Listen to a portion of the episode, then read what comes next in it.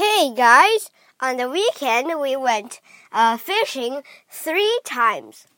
The first time is at a pond, and we took one of our neighbors to go to the pond, and we got uh, fairly lots of fish, like 10 maybe.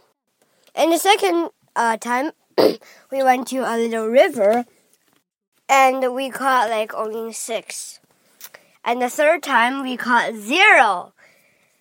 That is very weird because uh, the fish number is right going down and uh, yeah, with no pattern. The second time we, but we uh, we got very much uh, like we learned very much because the first thing we saw a little uh, water snake and it was so fast that like it was like uh skinny and uh, poking its head over the water.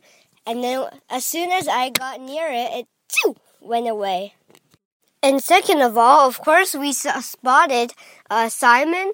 It was like uh, one meter long. It was really big, and we saw this guy using uh, a long rod to fish it uh, uh, right, uh, right on the rod. I mean the hook. And then he just used a net to uh, pull it and then pull it up and then pull the hook out of its mouth. It was really fantastic. Maybe my dad will post a video on there. Uh, let's see. And the third thing I think uh, is let me think about it.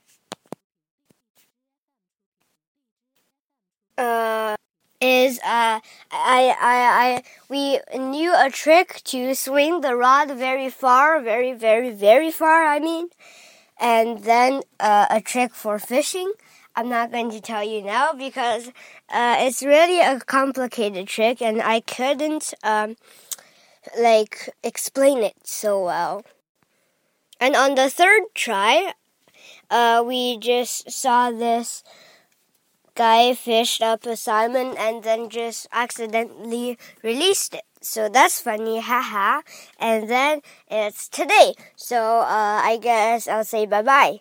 Bye bye!